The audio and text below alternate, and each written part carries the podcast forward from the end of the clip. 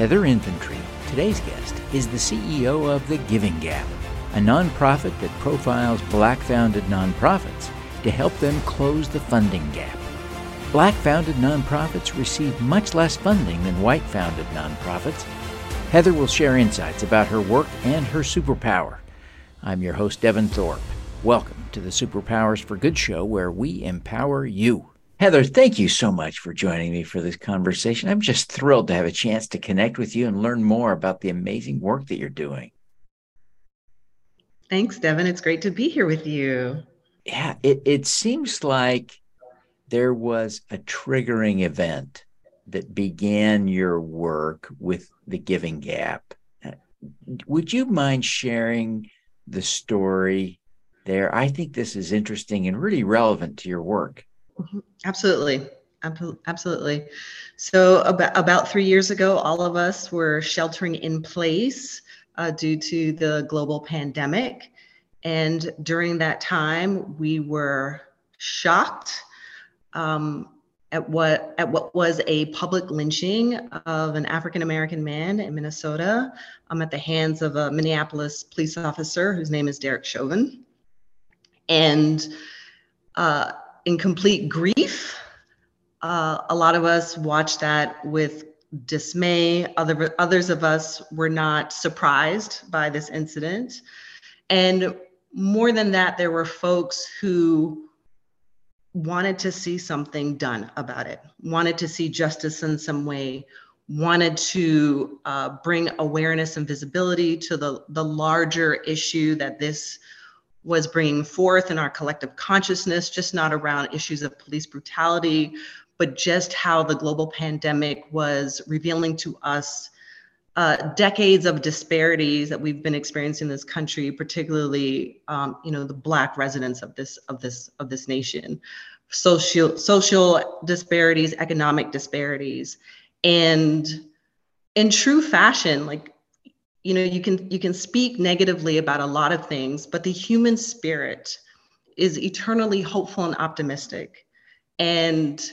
uh, with intention to do good in the most dire of situations. And it was that feeling that prompted so many of us to want to do something right? And we saw philanthropic dollars going to organizations. We saw a call to support Black businesses. We saw community members reaching out to neighbors and volunteering in all these different kind of ways. And it is out of that uh, energy and urgency that Giving Gap was born. Our co-founder, Christina Lewis, like all of us, you know, was sheltering in place and, and watching all of these events um, unfold. And as a as a serial entrepreneur, she sprung into action and thought, okay, I, I've always been in this nonprofit philanthropic space. What can I do from where I sit in this community? And so she rallied her colleagues, her peers, her friends, her coworkers, anyone that she knew, and implored them to support Black nonprofit organizations, very much in the same way that folks were asking to support Black businesses. And she put together a list of charities that she was familiar with in the New York area where she resides. And that quickly captured everyone's attention. She was getting calls from folks asking, okay, what other organizations are you aware of? Can you publish this list someplace where I can share it with other folks? And before you know it, it became viral. And that sparked an idea that maybe one of the ways that we could tackle disparity and inequity in philanthropic giving is by creating some sort of like clearinghouse where donors and funders alike can come discover and support black organizations. And that's essentially what giving gap is. It is a website givinggap.org that anyone can go to and access for free where we have vetted and cataloged at this point 1,200 organizations across the country that are doing good work in their communities. And those uh, areas in which they work range from animal rights and shelters to environmental causes to arts and culture to disaster relief and education and health and all those things in between. And uh, it's been a phenomenal experience putting this thing together. We're learning a lot But I think most importantly, we are discovering that there is a tremendous heart and interest in the world right now for addressing this issue head on. Yeah, it, well, that is a, a, a great founding story. The the context for launching Giving Gap is is rather painful. Uh, you know, I think we were all um, going through difficult times, and of course, uh, George Floyd's lynching uh, was a painful trigger for uh, the country uh, to reckon one more time with uh, a racist history um, and a racist present too much. So, uh, really appreciate that. Um, as you uh, think about your work at Giving Gap, how would you describe the goal? What are you What are you hoping to do at Giving Gap? That's a great question. I love that. Uh, the most obvious one is to mobilize dollars to close the gap in giving. Of the $450 billion that Americans give to charity each year, there's a tiny uh, percentage that is given actually to Black organizations. And we know in our efforts to dismantle systemic racism that supporting Black nonprofits who are oftentimes on the front lines of some of the most press- pressing social issues of our country need the resources in order to really tackle those those issues in a meaningful substantial scalable kind of way but i think one of the other things as a data collecting uh, agency that giving gap has the opportunity to do within this conversation is to challenge a lot of ways in which we think about a high performing nonprofit organization uh, too often we define effectiveness and performance by budget size by how big your cash reserves are, your endowment. And um, we rarely think about performance in terms of a leader's intimacy with community, their lived experience, their unrelenting commitment. And these are the attributes and characteristics that we are discovering are um, prominent and unique to Black founded organizations. That they are going to do this work, whether the resources are there for them or not. The resources haven't been there. And yet, every day, more and more organizations are getting their 501c3 status to address a critical need in their community. We're finding that a lot of Black organizations are founded by folks who, at some point, grappled with the same issues that their organization was created to address. So, when you think about that kind of expertise that lived experience brings to solutions that you're creating, and I think as an extension of that, we're seeing a very human centered way in which Black founders, Black leaders, Black organizations approach community work. They really think about the whole individual. Folks are not numbers or statistics, but it's really about this holistic approach to getting people to realize their greatest potential. Um, and, and again, I, I, I can't say enough about just that commitment piece and that is a piece of the, the, the the giving gap data that i have great curiosity around. How are we able to sustain this work? What are those sources that we're pulling on? And so i think uh, in in this iteration of giving gap we hope to provide more insight into that so that when we are mobilizing funders and donors alike to provide more investment and contribution that we're thinking about it within the context of what is unique to these leaders and the work that they're doing so that we can we can align those investments in a way that's most accommodating to how they've been able to do the work. Yeah. You know you you you highlight something that is really uh, interesting that that so often we judge a nonprofit by its balance sheet. Uh, to a lesser extent by its income statement. And there's an irony there, right? If a nonprofit has a lot of money in the bank, that's a lot of good they could have done and haven't done yet. so uh, it is kind of ironic. Um, mm-hmm. As you think about what you're seeing among Black led uh, nonprofit founders. What do you see as some of the great strengths that are unheralded? Mm. A lot of, uh, obviously, you know, having been um, redlined in a lot of ways around financial resources. Black leaders have had to do more with less. So, a lot of innovation around stretching a dollar.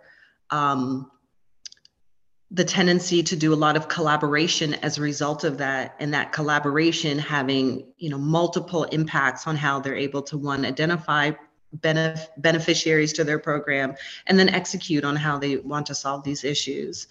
Um, as i mentioned earlier just the audacity to keep going. The audacity to keep going and sometimes at, at a real cost to their own health well-being and their own financial solvency i think is um, is is interesting and, and requires a little bit more study. Um, but I think, uh, you know, more importantly, there's just such a diverse uh, approach to how they think about community. It's not just solely around racial justice, social justice issues, right? There are organizations that are um, trying to get folks to embrace outdoors more right? More interest in outdoor activity. I was just attending a function here in Atlanta where I reside, uh, where I met the first African American competitive um, road cyclist. He's from Atlanta. Uh-huh. He accomplished this in 2019 and has since erected a nonprofit organization trying to open up road cycling to other Black women. And in doing this work, she is challenging this industry's um, woeful, you, you know, exclusion of all kinds of people, not just Black women, Black men, but all kinds of issues that need to be sort of, um, you know, raised up. And I think whenever Black folks enter into a space, they democratize it for everybody, not just themselves. And I think that's something unique to their experience. Um, so it's just. It's, it's incredible to do this kind of work and i'm and i'm very fortunate to be able to do this. Well it is inspiring work. It's so important too. As you look at what you've been able to accomplish uh, what do you see as your superpower? That's such a great question too. Um, when you mentioned that earlier i was thinking that one of my unique talents I would say two. One is my ability to connect disparate ideas together. Um, I've always said that my work operates at the intersection of, of my, or my curiosity is really uh, at the intersection of people, ideas, and places. Um, and so I think about infrastructure a lot, and I think about how people move within that infrastructure and the ideas that spring forth from that. And because I have a background in theater, the people piece is really important to me in terms of just one's emotional well-being, right? So I'm always occupying space and thinking about how could people move through this better so that they can can, can connect with each other better. Because to me, that's the ultimate goal at the end of the day. We don't live this life on our own. So it's all to be in community and connection with each other. And in doing so, uh, learn a lot more about ourselves and um, have a better experience than we had previously. It's it's better to do this thing in community with people than by ourselves. And yeah, coincidentally, I, yeah, go ahead. No, no, no. You keep going. I was also I was also thinking in saying that about the Harvard study um, about the, the, their their longitudinal study on uh, well-being where they've been tracking participants of the study from 1939 and they recently published a book. And you know after following these people and their partners and their co-workers and, and their offspring you know reflecting on what it means to have a good quality life like the single greatest factor are our relationships it doesn't matter what you rank socially, economically, otherwise, your title, how much money is in your bank. Like at the end of the day, the marker of a good life is is defined by the quality of those relationships. They help to mitigate hard times, they give us a sense of meaning and purpose, and they make life enjoyable. And that's what it's all about. Yeah. Boy, that, that's a profound insight. As as you think about your superpower, connecting ideas and people. Uh, what what would be an example of something that you accomplished using that superpower? Hmm. An example of connecting ideas, people, and place. I think it's I think it's revealed in in how I move in life. Um, my tendency to always bring people together in a space and being very uh, intentional about how I connect those people in that space and the conversation that I then prompt. I never have a gathering of people where there aren't prompts that I give folks right? So if we're gathered together over a meal, there's going to be some prompt, uh, either uh, helping folks to draw on some memory of their youth, right? So growing up as a kid, did you walk to school? Did you take the bus? What was that experience like? What did you see along the way? And in doing so, that will prompt someone else at the dinner table to either share a similar story or to offer some other insight. And it's always in an effort for people to see each other that maybe otherwise they, they don't see each other. Uh, previously, before working with Giving Gap, I was part of a nonprofit called Generator, which is based in Atlanta. It was founded by the gentleman here who's um, you know, single-handedly credited for creating our Beltline, which is an infrastructure project that connects Atlanta, a city known for suburban sprawl, but it connects the city uh, with this transit corridor um, in a way that's never been realized before. We have folks coming to Atlanta now that don't have cars, like intentionally not buying cars, which was unheard of 20 years ago, right? We love our highways. We've always loved our highways. And so I worked with um, Ryan Gravel is his name uh, on this uh, this enterprise generator, which was all about bringing people together to generate ideas around the future of cities. And in doing that work, we would uh, bring folks uh, to reimagine different things. We did a, an ideas competition, reimagining our 285 highway, which is a highway system that um, circles the city.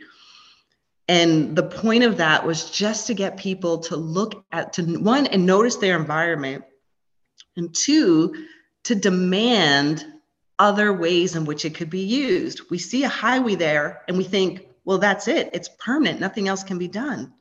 But that's not actually the case. The same way that the Beltline was this abandoned rail line uh, that now has become this massive transit corridor, corridor that's connecting cities with trails. And as a result, like, you know, commercial development has sprung all through it, is the same way that we could imagine a highway system.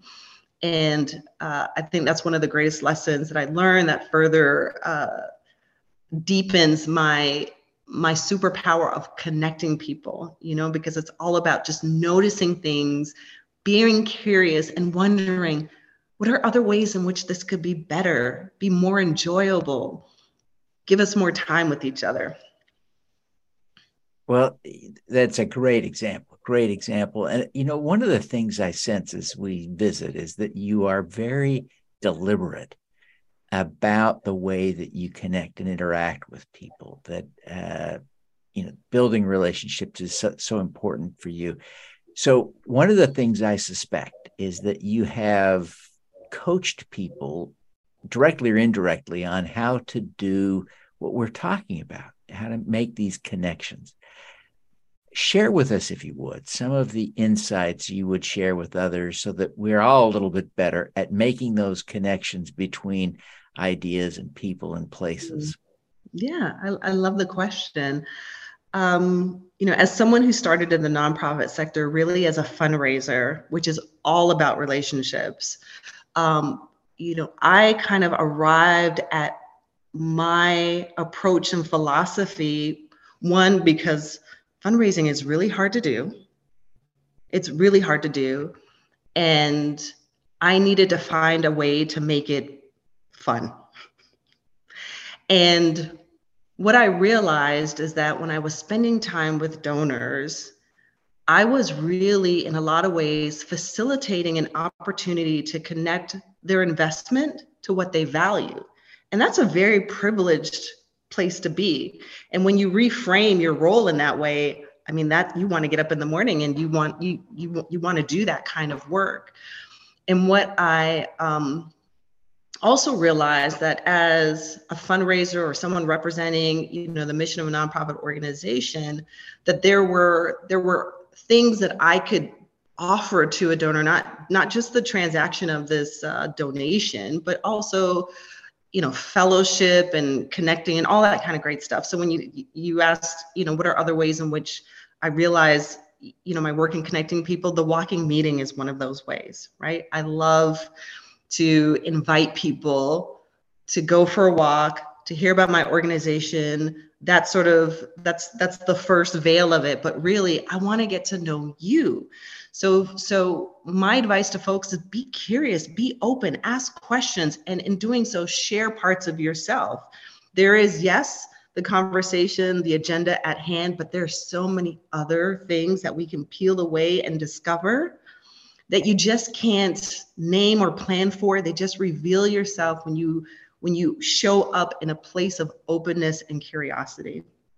My daughter right now is in Kenya as we speak because I was at a lounge someplace and and and sparked a conversation with someone who was there and learned about their work and it turned out that they have a program where they take high schoolers around the world as a way to sort of open and expand what's possible for them.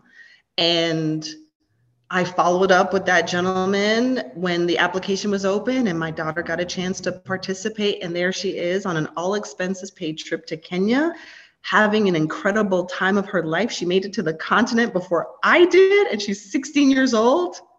So these are the mm. things, like, these are the experiences that uh, you know, can help meet our bottom line, but also make our, our lives, our, our day-to-day lives more enjoyable and those around us more enjoyable. And so be curious, be open, share yourself, share parts of yourself and listen, you know, with authenticity to what you're, what you're um, hearing. And then the last step of that is connect the dots, right? Yeah connect yeah. what you hear to something about yourself offer to help you know make an introduction pick up a book because of something that you heard that you want to know more information it's just it's just an ongoing it's an ongoing process and it, it's been a wonderful way to reframe how i show up in my job every day oh that's great that's great well uh, heather i'm so grateful for that you would make the time for this conversation. Grateful for all that you've shared with us, the insights, the and the the history and all. Before we wrap up, would you take just a minute and tell people how they can learn more about Giving Gap, how they can contribute, how they can participate, and and people will also want to connect with you personally. So maybe you've got a social media link or something that you could share so that people know how to connect with you personally. Thank you for the opportunity. Yes. For anyone interested in learning more or discovering the 1,200 plus organizations that we have currently cataloged on our platform, you can simply go to givinggap.org. That's givinggap.org. And from that, you can also uh, tap into all of our social media channels. We are on Instagram, Twitter, LinkedIn, and YouTube, as well as Facebook. And then to connect with me personally, which I would love to do with your listeners, you can find me on LinkedIn. Just send me a message or email me at heather at gen i was going to say generate my old job heather at you can email me heather at givinggap.org that's heather at givinggap.org. Heather, thank you so much for joining me for this conversation. You've just been a delight to have on the show. We're grateful for all that you do, uh, excited to see you succeed. It is uh, an important opportunity for those of us who uh, are not members of the African American community to lean in a little bit to find ways to support the African American community and giving to the the founders you've identified in these small growing nonprofits. It's a great way for us to uh, lean into our desire to help create a more egalitarian society. So thank you very much, Heather. We wish you every success.